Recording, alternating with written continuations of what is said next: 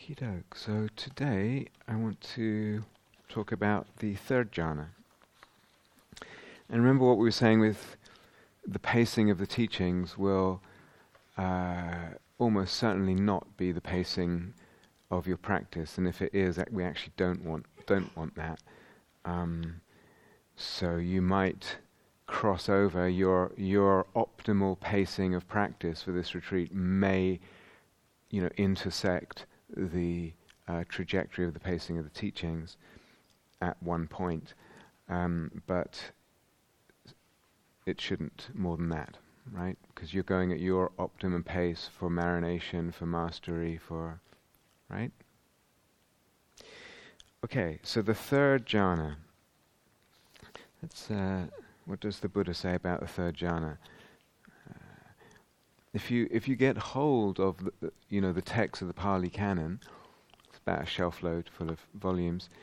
Um, I don't know if anyone's counted how many times he talks about jhana in there, but it's a lot. It's really, really a lot. So much so that they barely they barely print it again. They just say as as before, as before, as before. Um, just to give you a sense of I- if that it suggests uh, that maybe how much priority he, he put on the jhanas in his way of teaching. That doesn't mean everyone needs to learn the jhanas. There are, there are, I mean, some people think that. One of my teachers said, if, if there's no jhana, there's no, no liberation. I'm not sure I agree. Um, I would tend not to agree. But uh, but it does seem, looking at the Buddha, that he put, you know, there's, I think, two suttas where he really talks about mindfulness. So, in I don't know how many suttas in the whole Pali Canon. Does anyone know roughly? F- thousand? I, am not sure. So, two of those thousand, let's say it's a thousand, uh, are about mindfulness. One of which you'll be very familiar with, the Satipatthana Sutta, and and, the, and then there's a lot, a lot, a lot of suttas on jhana practice. So we've we've kind of inherited a sense of a norm that pr- probably doesn't actually historically reflect uh, the kinds of practice that that certainly the monastics were d- were doing. Anyway, so here he is speaking about the jhanas again, mm, speaking to a group of monks. Uh, and so he's just gone through the first and second jhana. And, and then he says, and furthermore, with the fading of piti, with the fading of rapture, he, the monk practicing, remains in equanimity, mindful and alert, and physically sensitive to sukha. With the fading of rapture, he remains in equanimity, mindful, and physically sensitive to, to sukha he enters and remains in the third jhana, and of him the noble ones, the enlightened ones, declare, equanimous and mindful, he has a pleasurable abiding. And the monk permeates and pervades, suffuses and fills this very body with the sukha divested of piti, with the sukha, with the piti uh, removed, filtered out, gone from it. So with the uh, pervades, permeates and pervades, suffuses and fills this, this very body with happiness divested of piti, so that there is nothing of his entire body unpervaded with sukha, divested of piti. And then, uh, really, good to me, very gorgeous, appealing s- simile. Just as in uh, a pond of blue, white, and red lotuses, there may be some of the blue, white, or red lotuses which, born and growing in the water, stay immersed in the water and flourish without standing up out of the, wa- out of the water, so that they are permeated and pervaded, suffused and filled with cool water from their roots to their tips. And nothing of those blue, white, or red lotuses would be unpervaded with cool water. Even so, the monk, or just so, the monk permeates this very body with the sukha divested of rapture. There is nothing of his entire body unpervaded with sukha divested of rapture. Okay, so when we come to talk about jhana factors, uh, I couldn't find the sutta. It's possible that there's times when the Buddha actually says the first jhana has five factors, the second jhana has uh, two, two factors, uh, three factors, excuse me, the third jhana has two factors, and, and etc. But I couldn't find it. Anyway, um, most people agree uh, that the third jhana has only two jhana factors, sukha and ekaggata.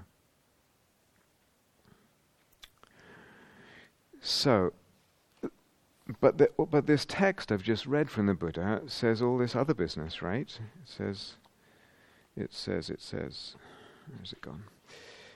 Um, equanimous.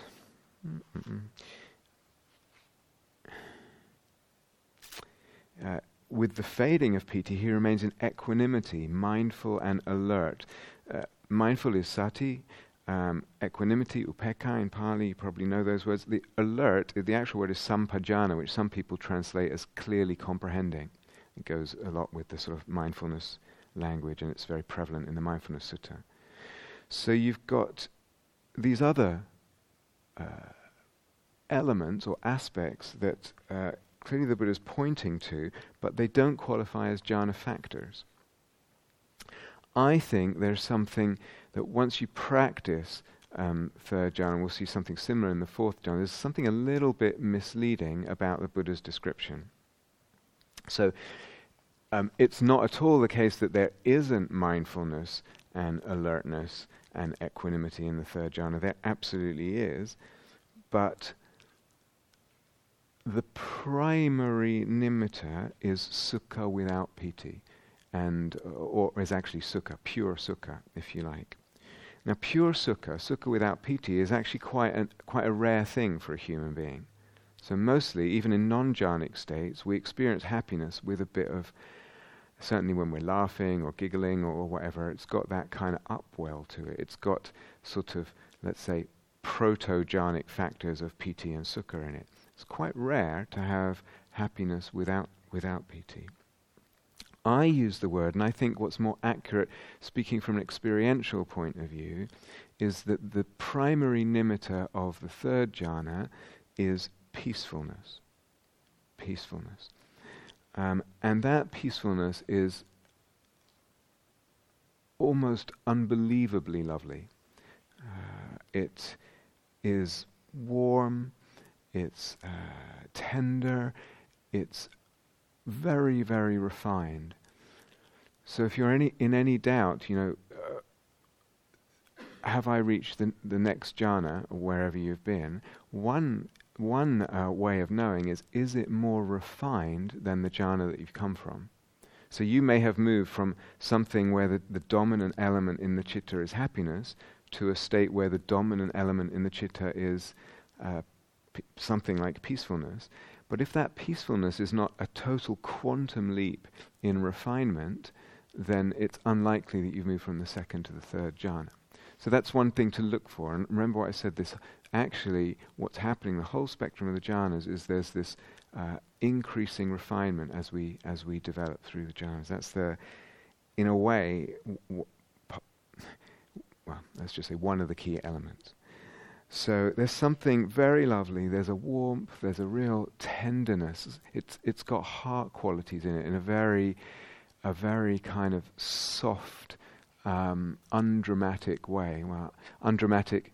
It might be dramatic when you first enter it in terms of it really is breathtaking, but the, the, the way those qualities pervade the space is not dramatic in terms of the heart qualities. There's an increase in refinement. It's a very refined state. There's really, I would say, um, it's very beautiful. There's something, again, almost breathtakingly beautiful about it.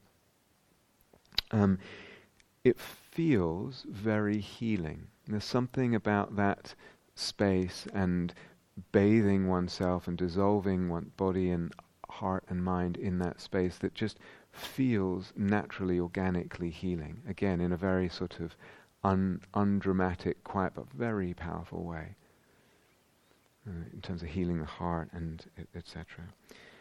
There's love in it. There's, there's metta in it. Let's say that there's metta in it organically. You don't have to make that happen.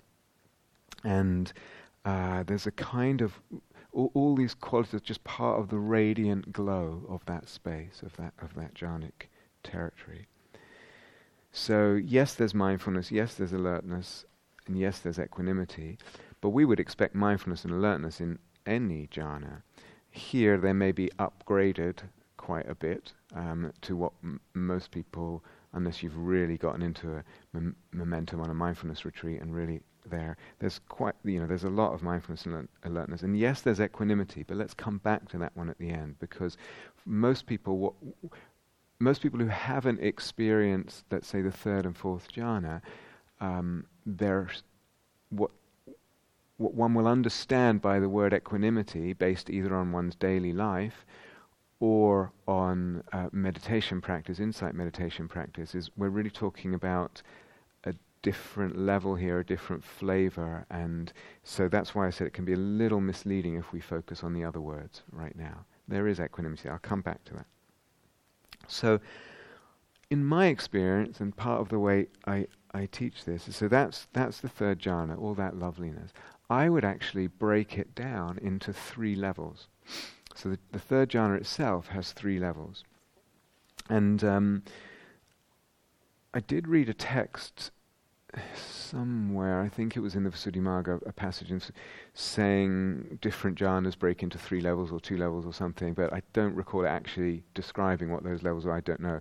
Whether this, this division that I'm making now based on experience and uh, and teaching experience. Whether that corresponds to the Visuddhimagga, I don't, I don't personally really mind either way. I just find this very helpful, and a lot of other people do. So there's three levels. The first level, and I, will following the Buddha's lovely simile of this this gorgeous cool pond in a hot climate. The first level, near the top, as, as you say, because there's a descent through the jhanas, and one feels them that way. The first level is is is characterized actually. If I had to put an English word to it, it would be like contentment or satisfaction, or perhaps something like fulfillment, but that's a more complicated word, I think. So something like contentment and satisfaction. But again, unlikely to be the kinds of it, the level of contentment, the full, the fullness, the degree of contentment and satisfaction at the beginning of the third jhana is unlikely to be something that we've experienced in daily life um, it's really of a different order there. The second level, the middle level, is, is uh, the peacefulness uh, comes to dominate. But in a way, it feels like my peacefulness. I'm peaceful, this space here is peaceful. It's not that I'm thinking, oh, mine, mine, and I'm hanging on to it in any way. It's just, I'm, I partly sees that only in contrast when one's gone to the deeper level, the third level, which kind of feels more like a realm of peacefulness. One's in a realm, one's in a, a, a vast space, or one has a sense, let's that's a better way to put it, one has a sense of a space of peacefulness, a vast space pervaded by peacefulness, a world of peacefulness. So at this point, it really is, and I'll come back to this, it really is like I've, I've entered a different world here. As opposed to first jhana, second jhana, something extraordinary is happening in my body, in my chitta, in my consciousness, in my energy body. Here, at times, it can feel like I've, I've really entered a different world. So those are the three levels that I would uh, I would demarcate, um, and encourage people to find, but the order in which they'll be revealed to you may not be one, two, three. In other words, you may find yourself first in the middle one or the third one or, or whatever. No rush. In time, they will all become um, apparent, and we want them to all become familiar. And just as we have mastery with regard to a a jhana, I can go there directly or whatever. You can also navigate within a jhana. So if you wanted to, you can go from the fourth jhana to the, the, most superficial level of the third jhana, that contentment or, or whatever. You can just jump to wherever. No rush with that. It's part of the mastery. It's part of really knowing them. It will emerge just from just from um, everything that we've been doing, sitting with it, walking with it, being in it, but keeping the sensitivity, the antennae uh, uh, tuned, alive, alert, subtly discriminating, noticing, and just in, and enjoying, and, and these things will get revealed. So how does one how does one um, access? How does one enter the third jhana? One way is uh, to well, yeah. One way is to just be in the second jhana with the happiness, but really drink it. Really drink and drink and drink that happiness. Um, drink and drink and enjoy that drinking. We have a thirst we don't even recognize. And, and in a way we need to we need to slake that thirst. Just drink and drink and enjoy. And at a certain point, um, at a certain point, one uh, one may realize, oh, the Im- prom- the, the, the prominent, most prominent emotion has changed. It's actually gone from happiness to this satisfaction, to this contentment. Why? Because I've drunk enough. I've actually satisfied that thirst. And sometimes at first one doesn't, one may not realize that shift. If it, if it goes to that level, um, it may, as I said, jump to a, a deeper level. Um, but, but one one way of, of, of moving here from the second to the third is just really drink that happiness and really, really enjoy it. And really open to all the things we've been saying. I need to really tune to it, really stay with it, um, and take it in and bathe in it and enjoy it, drink it. A second possibility, though, is um, is that as we've mentioned a couple of times in here, it's come up in questions. You know, uh, the ha- the happiness of the second jhana has a range to it, right? Um, and at the deep end, it's actually more subtle. Technically speaking, it's got more piti in it. And at the deep end of the second jhana, it's got less piti in it. The piti is drained out. That's why the happiness there is more serene. It's just, and that corresponds with the Buddha's description. But in a way, there's a way of understanding the second jhana as a kind of transition jhana. Piti and sukha in the first jhana with a lot, a lot of piti dominating, less and less piti all the way through the second jhana until the piti is, is, is drained out and you're just left with this purified sukha. So that's one way of understanding it. Um, there's a kind of spectrum of less and less piti, and correspondingly, there's a spectrum of more and more subtilized happiness. Okay, so you can either drink your fill with the happiness or go with this, uh, ride the spectrum down into more and more subtlety. Um, eventually, like all the other jhanas, if we're talking about mastery, you can just summon it. You don't need any, you don't need to go from the second jhana, you don't need to do anything, you just remember the third jhana and call it back by a subtle intention. If one is going through the letting the happiness get more and more subtle, um, absolutely, totally crucial that the attention needs to get increasingly subtle with it. And, and that you need to get really into it. If again, if it's like subtle piti, subtle happiness, I do, it doesn't need to be strong for me to totally relish it and totally enjoy it and totally get into it. So if the attention is not fully maximally subtle, and if I'm not fully maximally enjoying it, what I will end up with is a state of peacefulness, or perhaps will end up with, um, is either I'll get lost or fall asleep, or a kind of state of peacefulness that is actually slightly dull, slightly insensitive. Um, and and the peacefulness will not be so alluring and so uh, magical in that way. But even these words dull and insensitive, if to, again to most people they mean something quite gross. At this level, we're talking about you know dullness. We're also talking about really subtle dullness, really subtle insensitivity. So compared to our normal state of consciousness, they're not they're not gross, ob- obvious defects. But if I'm taking that second method of, of going down in terms of the subtlety of the happiness, I absolutely have to um, really be on my toes with, with the attention. really subtilizing the attention, really getting into it, really making sure I'm opening, enjoying, penetrating, all the rest of it. So there's a slide, but where that slide takes us to depends on how, very much on how, how, what the mind is doing and what the relationship with it is. So, what that all implies to me is the safest bet actually is the first way just drink that happiness. Drink it and drink it and drink it and drink it and, and open it. Slake your thirst. This kind of, I don't know what we'd call it, a satellite, non jhanic state of equanimity or peacefulness. Um, as we've mentioned several times in here, and I've said it's, it, it, can be likely that one goes there because of the habitual tracks and momentum of one's previous insight meditation practice. We talked about this, right? If you practice mindfulness, and once that gets going, you're basically practicing a kind of let go, let go, let go. And as I'll come back to at the end today, that will take you into some or other state of equanimity. Um, it's a it's an it's a very okay state. It's a relatively speaking, it's a skillful state, but it's unlikely to, it's unlikely that it's the third jhana.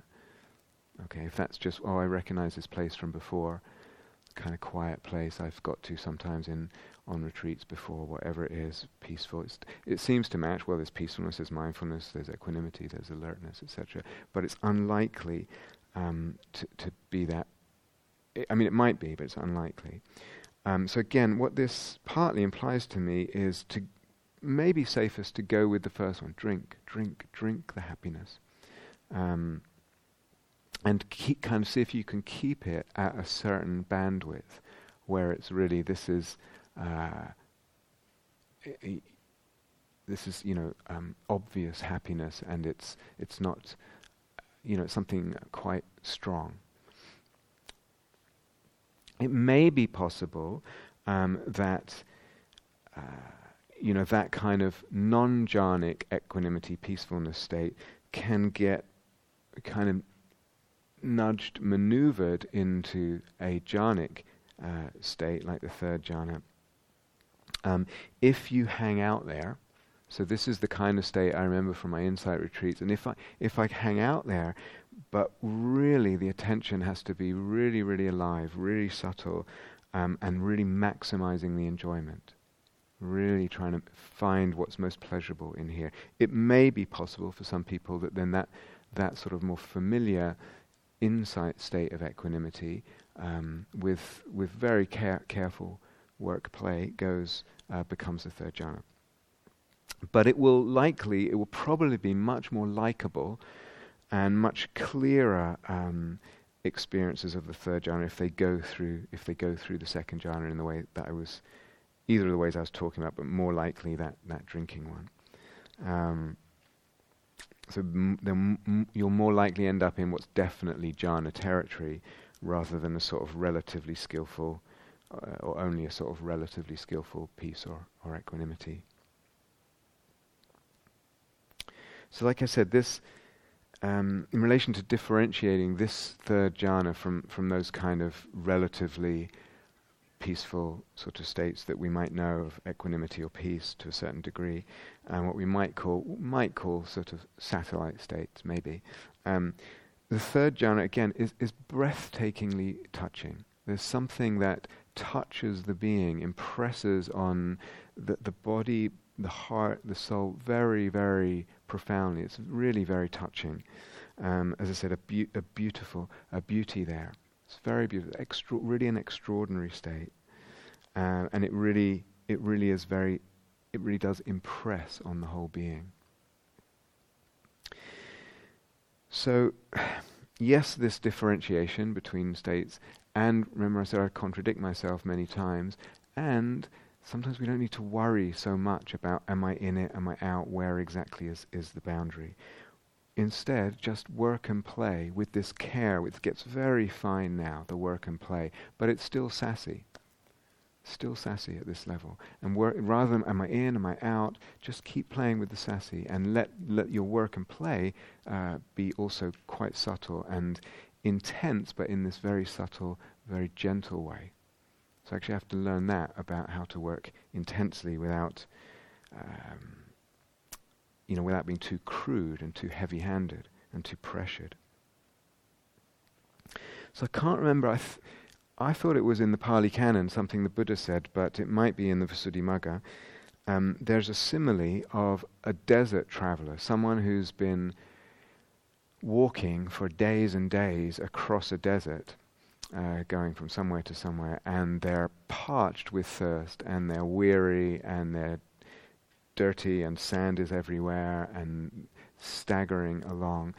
And then in the distance, uh, uh, they see, or even someone tells them, they see an oasis. And that uh, relief and glee and um, excitement, even that they feel, that corresponds to the first jhana. It's not a mirage, it's, a, it's actual oasis.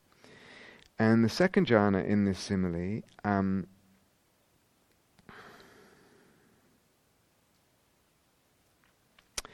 is uh, they reach the oasis and they flop down by, by the side of it on their hands and knees and they just drink and drink and drink that cool water. And their, their thirst, which has built up over wandering, the desert is samsara basically, and uh, their thirst is, is begins to be slaked. They need to drink a lot. They're pretty dehydrated. They need to drink and drink and drink. And the third jhana, at a certain point, they just decide, I'm just going to get in. and they just uh, I- immerse themselves into this beautiful, cool, uh, spring fed pond um, with lotuses there, and they just dunk themselves and they wash their body and they submerge themselves and they drink some more and all that. And that's the third jhana. So, like I said, the uh, or like I pointed to, you know, the ordinary usage in English of words like happiness and peacefulness and equanimity it doesn't really capture the kind of degree and depth and beauty and um, impact uh, and the sort of uh, or the whole other level that we're talking about here in, uh, with with jhanic factors and jhanic words, and certainly when you get to the, the third jhana, that's the case. Okay, so a little bit about working in in the, in the third jhana. Um, as I mentioned, the third level is, uh, to me, feels like a kind of a, a sense of a realm of a, of a much wider, perhaps a vaster space, even. But this is quite important. The focus within that sense of I'm in a I'm in a whole other world here. The focus, the primary focus, needs to still be the whole body space, the energy body space. So you can still be aware uh, I'm really in this other, other realm, but the jhana will only stabilize and deepen, and you'll only get its its uh, maximal fruits if if the primary focus is on the the whole body space, just it's actually a bit bit bigger, you know. So it might be you know as much as two feet in front of you, even or, or whatever that sort of space around the energy body. Um, and you work with the, the same, you might work with these two modes of attention the narrow, focused, penetrating, or the wide, open, receiving, abandoning, surrendering, or you might find others wrapping around, or dissolving into all kinds. But basically, the focus is the energy body and moving gently um, in a very unhurried way playing with these different modes of attention. That's what's going to consolidate it, allow it to get deeper, uh, etc.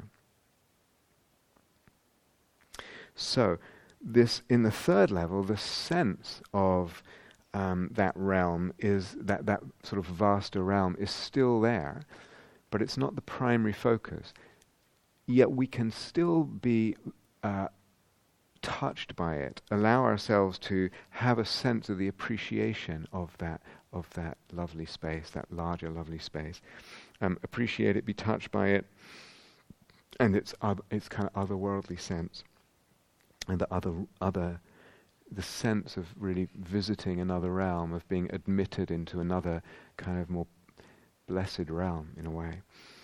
Um, so it's if I say the primary focus is with the with the whole body and the energy body, it doesn't mean that I'm still not aware of this realm and I can't still feel the beauty of that and the and the loveliness of that. And one can kind of invite um, or imagine bringing in, or just bring in that sense of peacefulness from the bigger space um, in, or just allow it in, open the energy body space to it.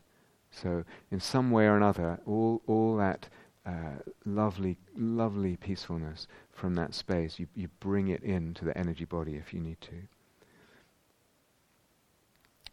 Sometimes, and I think this came up in, uh, someone asked a question, so it's come up earlier, but I'll say it again. But um, sometimes what happens, um, but this, this, this should only be the kind of thing that happens and that you're playing with after you've had quite a lot of experience with the third jhana. Is sometimes what happens is it hasn't quite settled yet. It's not quite consolidated. It's not. I'm not quite into it yet. Though I've had many experiences before of it, and all I can find then is is is like a filament, the barest, subtlest sort of um, magical thread, very, very faint, very subtle, of that of the that has the taste of that peacefulness.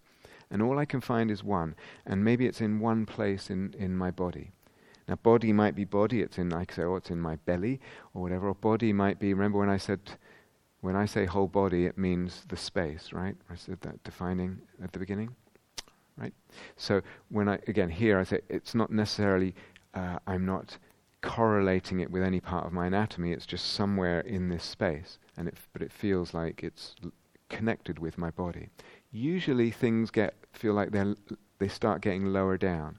The center of the attention starts get lo- getting lower down. Maybe even the place where initially the in this case the peacefulness is stronger is lower down the body. That, that's common, but there are always exceptions. And eventually, obviously, we want the whole space to be filled with that peacefulness. But sometimes what happens, a lot of experience, and, oh, and this, this session, it's not quite, uh, it's not quite going so well, or but it's fine. I can tell. I can tell. I just need to play a little bit, and all I can find is this one really, really subtle thread, and I, I, I start to follow that. I'm tuning to it, and I'm just enjoying that thread and attuning the attention to it and finding the beauty in it. And that, that just that relationship with that thread, so to speak, uh, that filament of it starts to allow the whole thing to spread, starts to allow the, the, the, peacefulness, the fabric of that filament, of that thread to spread throughout the whole space. Um, often by itself. So it might, you know, you can still do the spreading stuff, of course, but often uh, you'll find it just spreads by itself at this point. Now, I don't know if I said it in relation to the second jhana, but something similar can happen with the second jhana. If you've had a lot of experience with the second jhana, really clear experience with the second, a lot in and out many times, then sometimes again it's it's sort of oh today's not quite kind of got into it, or it's there, but it's really not strong. It's kind of in boundary territory, in borderline territory.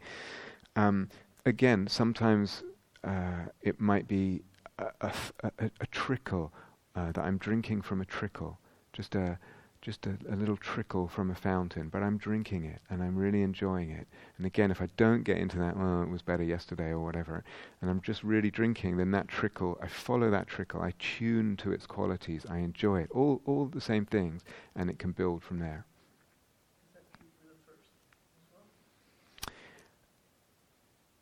Well, in a way, it's true for the first because of how we've been talking about possi- the, the two possibilities of piti arising, that one of them is like the ember and glowing. So, in a way, it's true, yeah. yeah.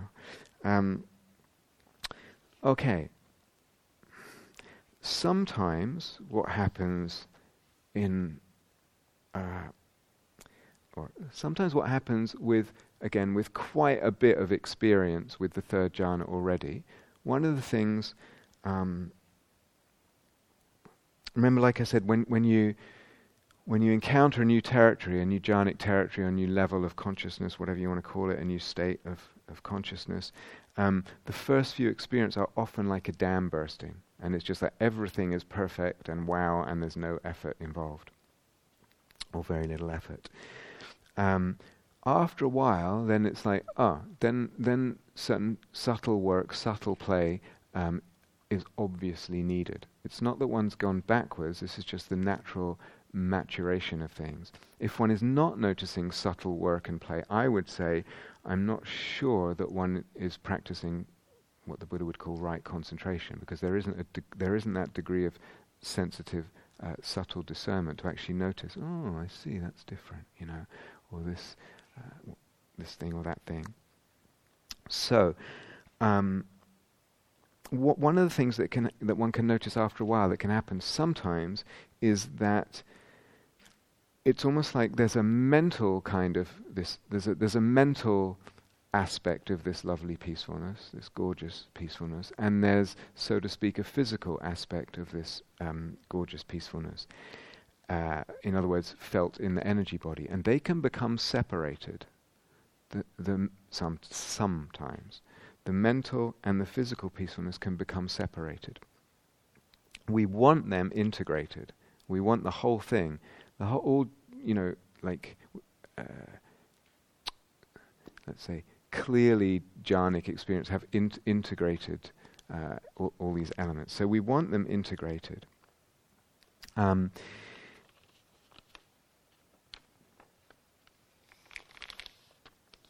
so it could be that you know you have practiced really a fair amount with the third jhana in and out and you've really got used to it. And then you start to notice this sometimes. Occasionally you start to notice this. Um, it could be either of those comes first. Like i'm experiencing a, a mental peacefulness that i recognize from the third jhana but not the, the bodily or the other way around. Okay, so it could be either, um, but they're not integrated, and they're not. One is at, one is present, one is not absent. Um, breath, the breath can really help to integrate them, um, or I suppose the metta at that point. Um, but the breath, particularly, if you've been doing, if you've been doing breath practice, especially, um, because it will. But breath anyway is something that. Uh, kind of it's very easy for the it, how to say it's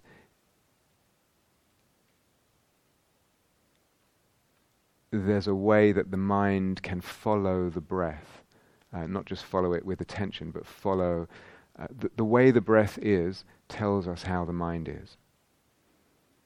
The way someone's breath is, it, it uh, you know this at a very gross level. Um,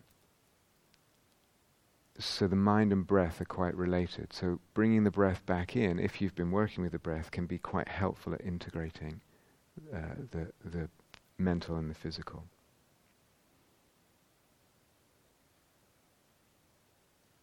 So that's why y- you know this this relationship between breath and mind. You know, it said mostly we're taught not not to manipulate the breath in meditation, right? You just watch it, but breath does give how my breath is at any moment does reflect how my mind is at any moment. And so, in a way, the mind is shaping the breath. But if I, I it also, like so many things, if the, if the causality seems to work one way, it often works the other way too. If I shape the breath, I can affect my mind. And that's why we, you know, when we started with this really longest breath, and so the, and with the energy body breathing, really long breaths, because we often need more energy.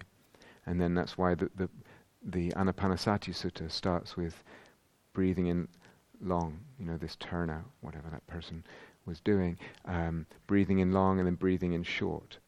To me, it's deliberate because the manipulation of the breath manipulates the mind, which, if you're trying to settle the mind, is, is what you're trying to do anyway. So you actually settle the mind, shape the mind through playing gently, subtly, responsively with the breath. Anyway, breath in, breath integrates or is a bridge or straddles uh, body and mind. And so at this point, if the mental peacefulness uh, is there, but the bodily peacefulness is not, or vice versa, uh, bringing the breath back in can help. Can help. One of the things that can help integrate them. Um, but really, with these rupa jhanas, with these first four jhanas, is I say body, body, body, body, body. Um, it's maybe more likely for people to f- feel like they're experiencing a mental peacefulness and there really isn't the sense of that peacefulness pervading the body, like to that degree. So, as I said, there may be a, a thread or just a place in the energy body. It's just a, a location in this space of the energy body. It may be very, very subtle. And tuning to that, focusing on it, following it, enjoying it, etc. Or it may be there's a sense of here's this realm it may be I've already got a sense of the third level, but it's still not integrated and, and settled. And I want to kind of immerse the body in that realm, immerse the body in the peacefulness. But I have to get the body involved. So always you hear in the Buddha's description, he says it in each short paragraph, he says it twice about getting the whole body involved. No spot untouched, pervading, suffusing, etc. It's over and over again, body, body, body, with these form jhanas. So I really have to make sure I work to get the, the body sense um, filled like that and, and really involved and really yeah, pervaded, etc. So I can immerse um, immerse my body in this s- space of peacefulness. I can dissolve my body out, so to speak. I dissolve my energy body out into that peacefulness, or I dissolve the peacefulness into the body. Um, all, all these things. Uh, but so much has to do with tuning again. It's really again what we're what's happening in each jhana is not that we're paying attention to it and keeping our mind fixed on one small physical or one small location in space. We're tuning to a certain frequency. And the frequency that we're tuning to in the third jhana is very, very refined. So it's really about tuning at this point, tuning to that very uh, that that radio station that has that really otherworldly, you know, transcendently peaceful music, and I just want to learn learn to tune there, and really that that fine tuning, and then pay attention, attune, and let things amplify from there.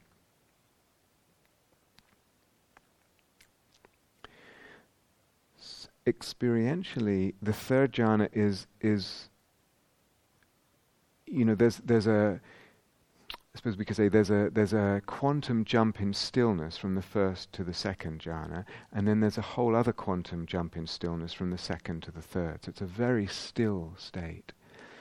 Um, and sometimes people's initial descriptions when they first enter it in, in an interview, they, um, they're, they're, describing, they say, oh, it's, it's, it was really still. Um, it is very still compared to what most human beings will ever have remotely, remotely come near um, experiencing. But yet, there is actually a very, very subtle, gentle movement in it. Uh, that's or it's possible that there's very, very subtle, gentle movements within it. Um, almost so. If you've been, you know, if you if ba- the breath is your base practice, it's almost as if you'd forgotten about the breath, and then it's almost like it can re-emerge at this point, but just really, really faint echoes of the breath. Just it's like one is almost not sure is that the breath or is that me just imagining a very subtle breath. In a way, it doesn't matter, but but um, there can be um, this very gentle breath or, or very faint echoes of the breath, whatever it is, and they uh, carry this very subtle, gentle movement that's somehow there within the stillness. Um, it doesn't in any way disturb the stillness, this movement. So it's almost like the very gentle movement is somehow integrated into the stillness without disturbing it, it feels. The movement itself, this very gentle movement, seems, seems itself, the very movement seems to express stillness, which in English is a contradiction in words. But the very, there's something very beautiful about the movement, so it, it seems to really uh, manifest or express this, this lovely stillness. The image I had, I think I've shared it with a few of you, is um, one image you might think of for this, and that might even be help as, helpful as a you know tiny tincture at certain points, is imagine a kind of um, lagoon, uh, and or or, or a, a pond, and under the water, so it's fairly deep water, but under the water there, there's those long, s- some a few long strands of, uh, you know, I don't know what it is, seaweed or something like that, and they're just, You know how they sway sometimes really, really gently and slowly? Something, there may, may be some kind of movement in the experience that's akin to that. But, um, and that may be with the breath or, or something else. But, uh, I just put that out, yeah. So, like I said, if you if the breath has been your base practice, then it may re-emerge at this point and be reincorporated at this level. I've given all my attention to piti and happiness, and now now it's almost like after all that commotion and excitement and bubbliness of all that, the the breath starts to oh, I I, I can notice it again and I can reincorporate it.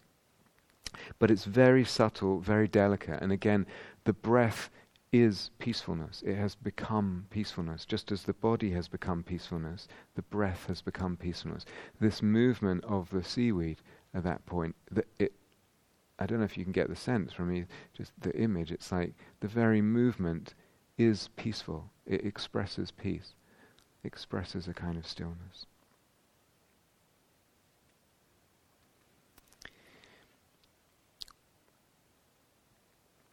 if we think again about jhana factors um, and think of them as kind of cooking ingredients, cooking or alchemy, depend, dependent on what you what you prefer um, as a as a metaphor. So jhana factors as cooking or alchemy ingredients, and let's think backward from from the, the Buddha's sort of definitions. The first jhana has piti and sukha, and uh, and piti is the prominent one. The second jhana as I said, has actually got this range. Um, uh, Sukha and Piti are both there, but through the range of the second jhana, the Piti is getting slowly filtered out. So that's said that before, but that's a way of understanding what's happening in the second jhana. The third jhana has Sukha without piti. it's completely fil- completely filtered out. But what that also means is that sometimes it's possible. Here I am in the third jhana, and if I want to go to the second jhana, I can just take some piti from the shelf and just pour it in a little bit. And dependent on how much I pour in, stir, uh, I will end up in a different place in the second jhana, right? Does that make, sense? So, again, to me, this is actually part of the art of, uh, part of the possible uh, range of the art involved in this kind of thing. I'm actually titrating jhana factors um, in in ways that can build and and build w- where I want to go or open up where I want to go. Um, yeah, so if I add a little piti, I'm going to end up in the deep end of the second jhana. If I add a lot of piti, I'm going to end up in the shallow end of the second jhana where things are more bubbly, etc.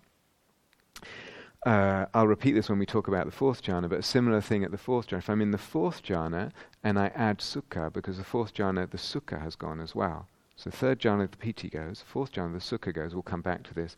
If I'm in the fourth jhana and I add, add sukha, I will end up in the third jhana. So there's a whole kind of, uh, yeah, whatever you call it, alchemy or cooking uh, possibilities, mixing ingredients, etc., that becomes possible.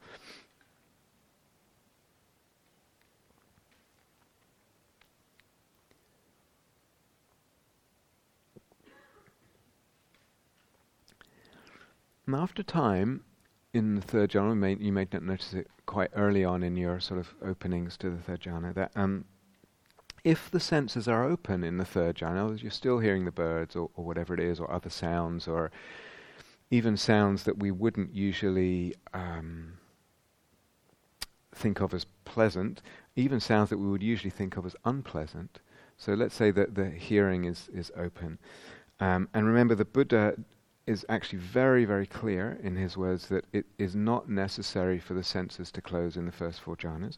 So if the senses are open, you're still hearing, which is very, very normal. Um, then what one notices at a certain point is that all phenomena, all these sounds have, um, if we're taking sound as an example, they, they, they begin to be perceived as if they have one taste.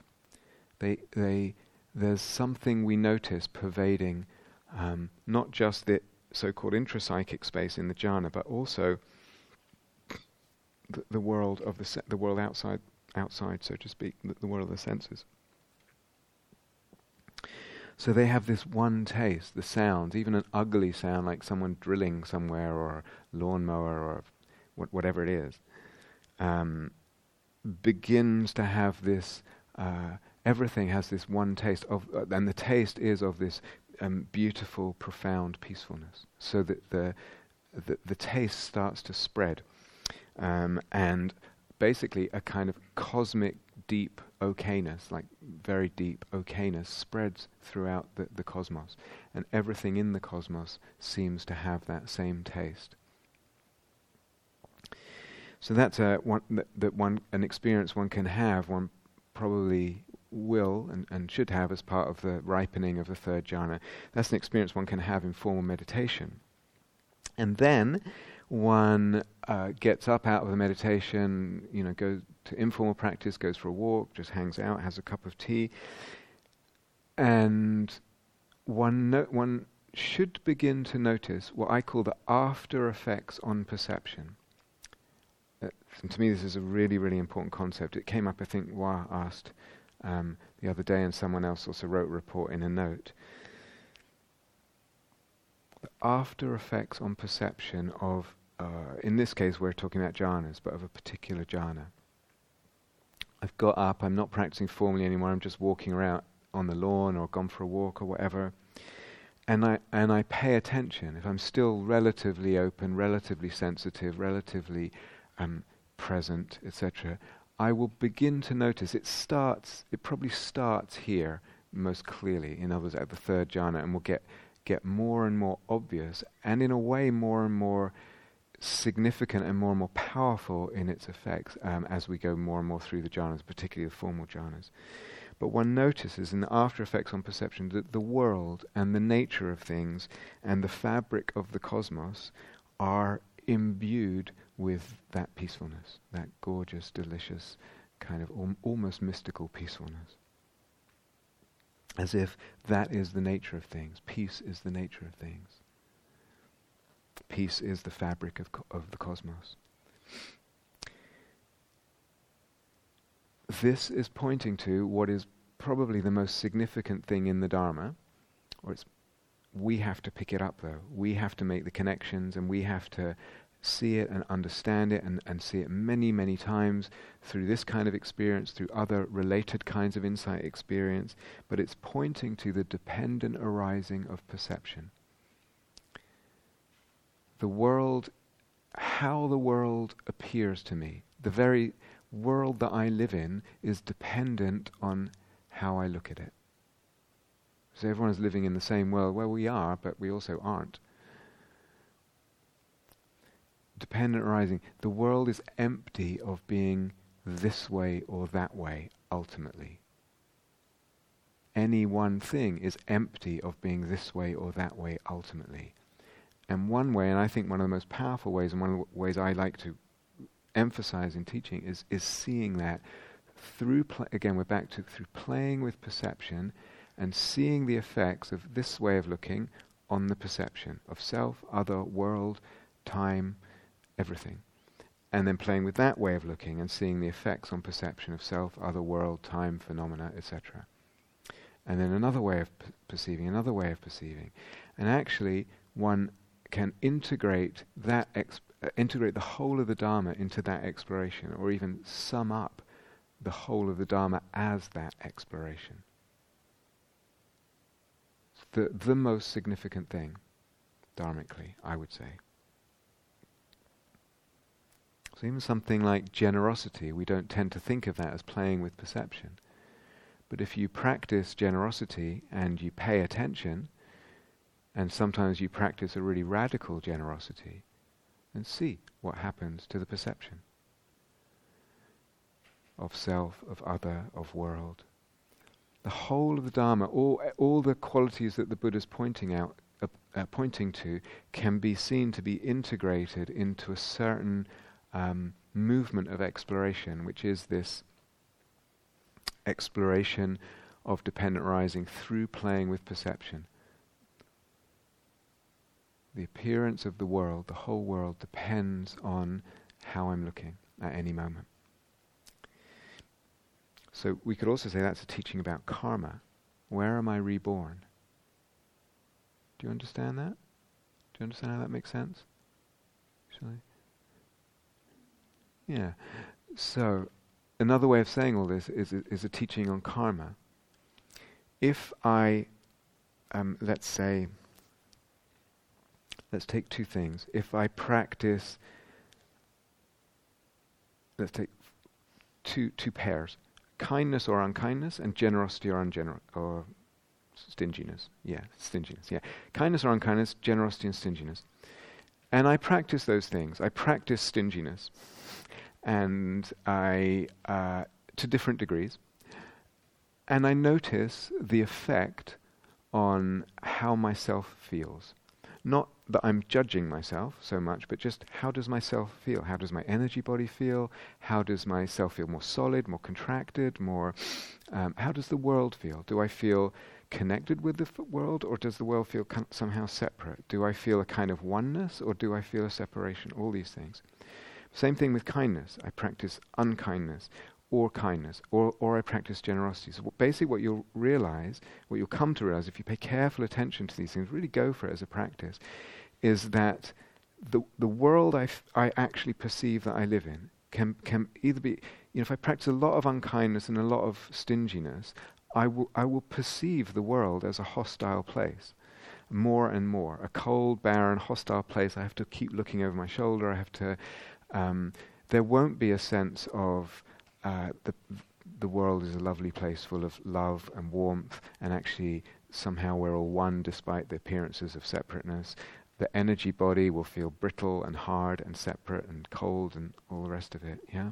So these are just everyday examples outside of meditation. What happens in meditation is you're taking some of those kinds of things and just cranking them up to a whole other level of power where the effects on perception of self, other world, and all that just become way more, way more powerfully obvious. Does that, that make sense? Um, so one, as a one, one way of understanding what do, what actually holds everything in the Dharma together is that that exploration. Um, so we will return to this just because it's so important, um, and as I said, it's it's even more important when we get to the formless jhanas. But this um, this whole shifts in perception with with different ways of looking. Um, what we call the dependent arising of perception, the dependent arising of the world, the dependent arising of the self. That I need to see that loads of times and let it really impress on the chitta. Um, so it's through repetition, but also again through the extending the degree of range of ways of looking, how many, and also how powerful they are. Yeah. Um, so yeah, we can think of that also as a teaching about karma. I, I, practice this, I do this, or I think this repeatedly, or I view the world repeatedly, and I will end up being reborn. I don't mean a thousand years from now. I mean now, um, and 10 minutes from now, whatever, I, I will end up being reborn in a certain, in a world that's colored a certain way.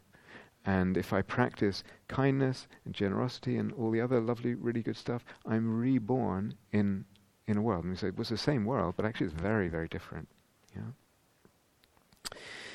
Um, so we need to, I'll talk about it again, we need to see that so many times and see it over so many different kinds of ways of looking and really make the connection Actually, I have to have to put this this whole idea. I have to, in a way, load it in as a cartridge as the whole way I'm seeing practice, and then follow through with it, and then see what see what it does. If I don't do that, it won't impress so deeply, and I have to do that many, many times through a range of different, differently, variously powerful practice and a range of kinds of practice, um, until we get it and the heart, the chitta, gets something really deeply, and it's profoundly liberating, and uh, there's a m- mystical beauty and wonder that comes from that, from the, the kind of insight that comes from that. It's, a, I would say, an insight of a whole, a whole other level. So, going back to something I said before, um, There's three things we can we can extract out here. So experientially, and then then relate them to insight. Experientially, I can have, one can have in the third jhana this sense of one taste. Either in the meditation or outside, everything has this one taste. And so there is actually less duality, once one opens repeatedly to that experience, there's less duality between the jhana and a, and a not jhana, or meditation and the rest of the world, or even the jhanic realm and the rest of the world. One sees that actually that's the nature of the whole world. So there's less duality between a place I need to get to and the rest of the world, because all of it has this one taste of peacefulness. Does that make sense? So that's a certain opening and perception that we can have that's very uh, fruitful. We could call it, um, let's just stick the label on it for now, kind of non dualistic between jhana and the world, let's say. The jhanic realm and the worldly realm. But sometimes we can have a much more dualistic sense of the jhanas. Um, they are, and there's a passage, uh, I think it's in the Majjhima Nikaya, there's certainly more than one passage, where the Buddha describes the, each jhana as an escape. Nissarana is the Pali. Um, uh, uh, so they're realms of escape. So this lovely, gorgeous realm of peacefulness is, is a realm of escape from the world and he's actually describing Sariputta and meditating, and then Sarip- I think it's Sariputta, and he says, actually, there's a better escape than the first jhana, the second jhana.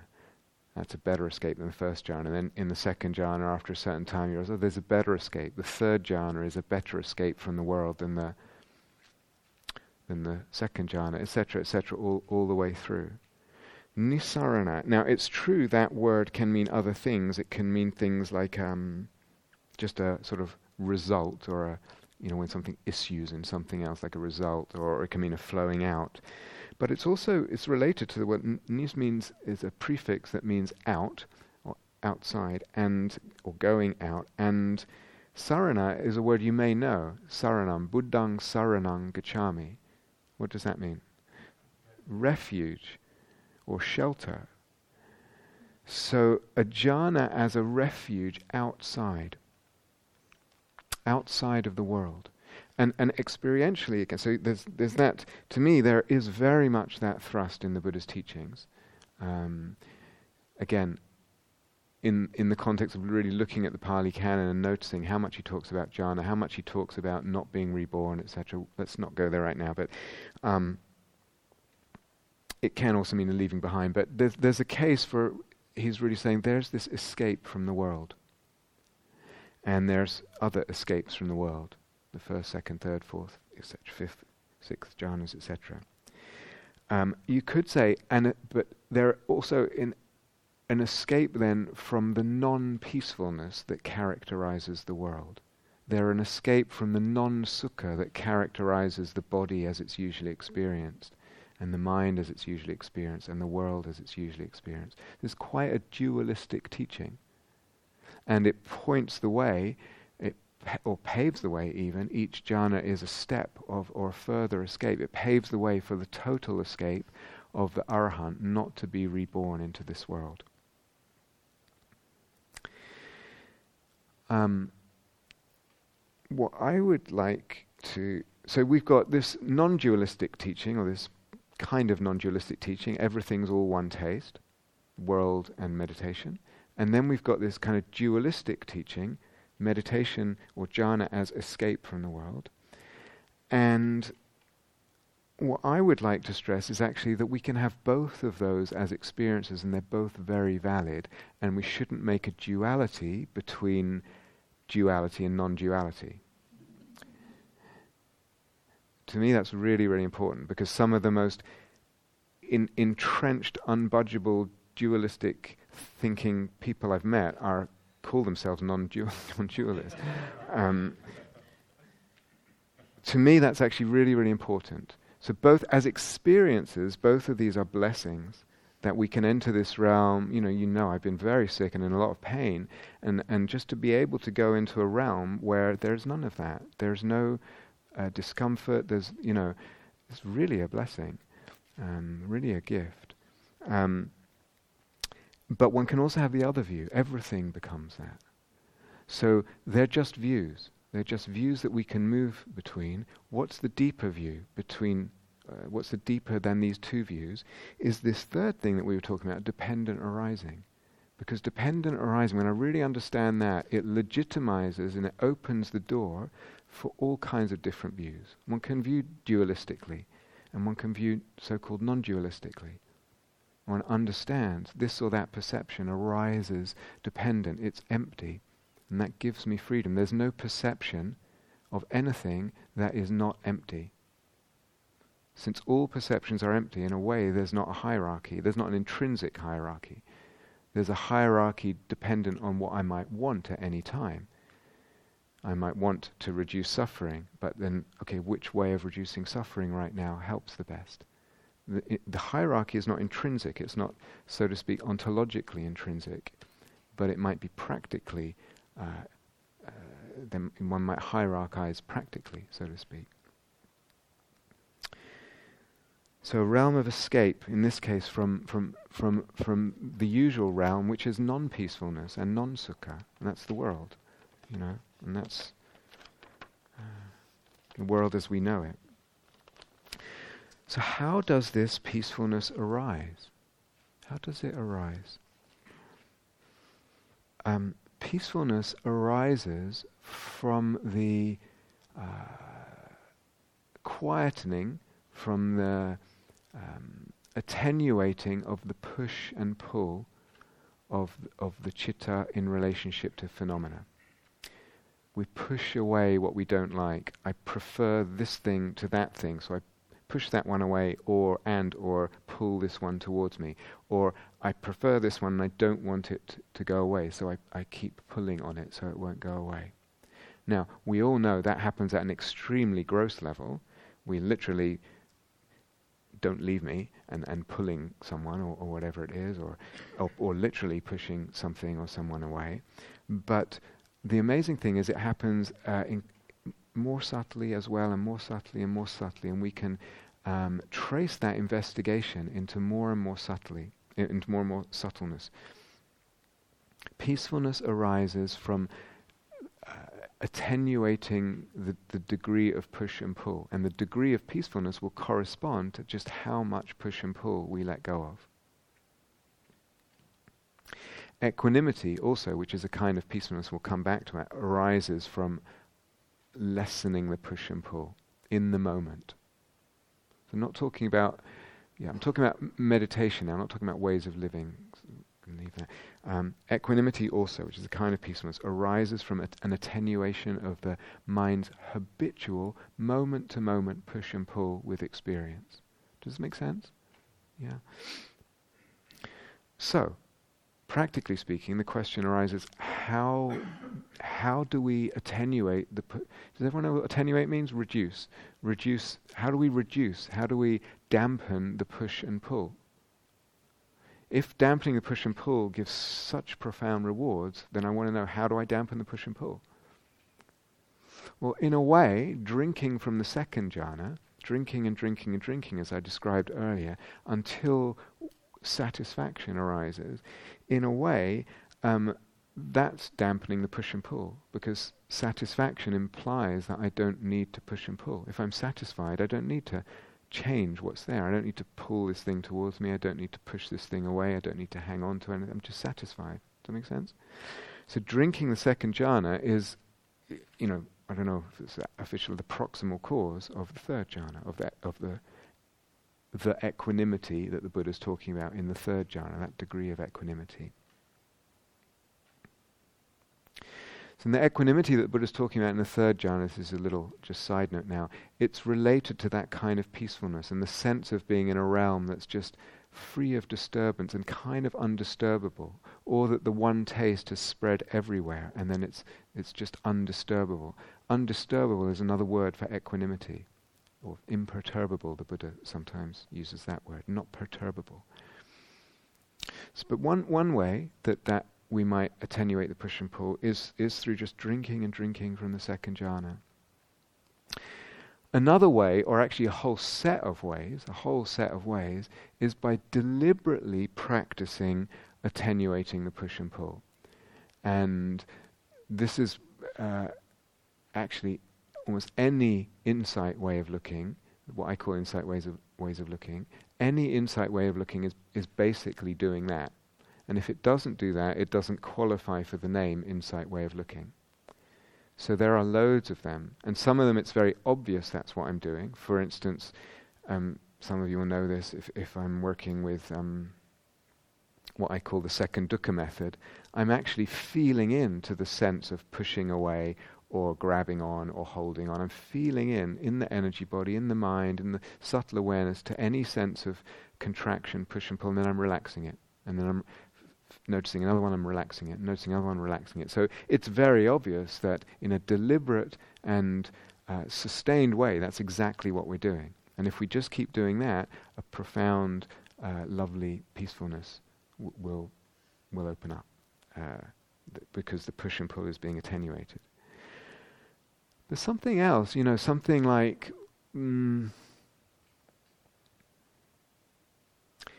notice, you know, practicing the view of anatta, of seeing phenomena as not self, or practicing the view of seeing phenomena as impermanent, anicca, it, it's not often immediately obvious to people that that's what we're doing. That when we see things as impermanent, moment to moment, arising, passing, effectively what we're doing, as well as obviously seeing the impermanence, the result in the moment of seeing the impermanence, not 10 years later, but in the moment, not not even a month later, in the moment, the result should be that because we see everything's flowing so fast, we just let go. We don't even have to think, oh, it's impermanent, therefore I should let go because, because I don't want to suffer a sense of loss. It just happens automatically. It's like if you, I don't know, if, if, if you try and probably a poor analogy coming up, but if you if you try and imagine sand just pouring and pouring, there's loads of the sand, and you just are trying to catch it um, in a in a net that's just completely the wrong size meshing, and it just falls. It just keeps falling through. If you keep trying to ho- you know catch it in the net, you haven't you just haven't realized it's just impossible. So I don't have to think about that. I want oh, oh maybe it's the holes are too big. It just is obvious. Similar thing, when we're practicing impermanence, effectively what we're doing, and I really mean in the effect of what we're doing, is that we're uh, attenuating the push and pull. And the same with anatta practice, actually the same with any of what I would call insight way of looking.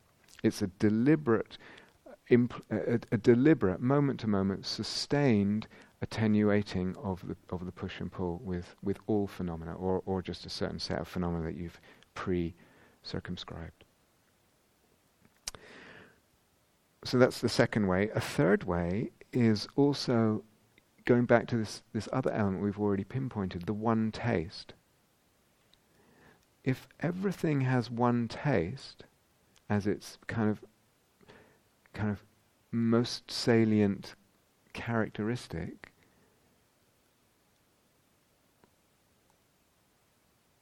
I don't need. It's all the same. It's like I'm not going to choose this molecule of water over that molecule of water to drink. It's all just water. And so, where's the where? What's my reason for push and pull? So, I'm not talking about living your life that way. That would be um, utterly, utterly stupid. Um, but but I'm I actually some people then get the idea that Buddhists are supposed to sort of have that attitude to everything, and it and it's anyway. I'm talking about a, a, meditation practice that one does for a period of time for the sake of seeing what the results are because it's telling uh, a it's opening up a beautiful beautiful resource and space but b it's going to tell me something about emptiness and dependent arising which is the most liberating insight or range or realm of insight that I can have. But if if I in some way or other practice perceiving things um, in uh, Mahayana say with equality there's equality. Everything is the same somehow Either everything has the taste of love or it has the taste of this peacefulness, but everything is that. Then just that perception, there's no, there's no differentiation, there's nothing to hook any reason to push this away and pull, pull that. Do you understand? Does that make sense?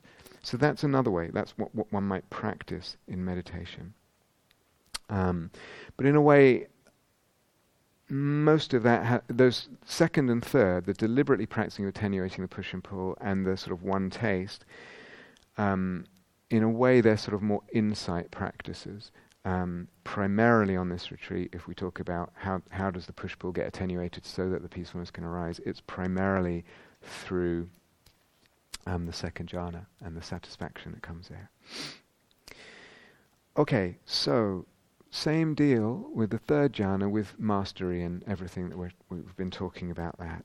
The different elements of mastery, which you already know, and and the issues of pacing. Like when is it the right time for me to play with trying some of that? When is it premature? Um, am i being too heavy with it? Or can i keep it very light and very much like a game you know?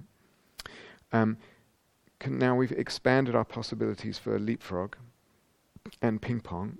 Um, you can jump let's say you, have been in the third jhana and then you can jump to the first and then the third and first that's ping pong first third first third but it's also leapfrog so it's a leapfrog ping pong. Do, do you see? Um, or you know three one three one three one three two to I don't know, but you get the idea. You can you start to move in any permutation and combination uh, just at the end of sittings for fun, you're exercising the malleability of ways of looking, and you're and it's a, and it's an element of mastery. So including going out of any jhana at all. You just let's just go back to a kind of normal consciousness, and then jump from there to the second or the third or whatever it is. So these are little games you can have in the last five or ten minutes, if there's the batteries left. Yeah, if there's energy, energy left. Okay, so let's let's stop there and um, have a bit of quiet together.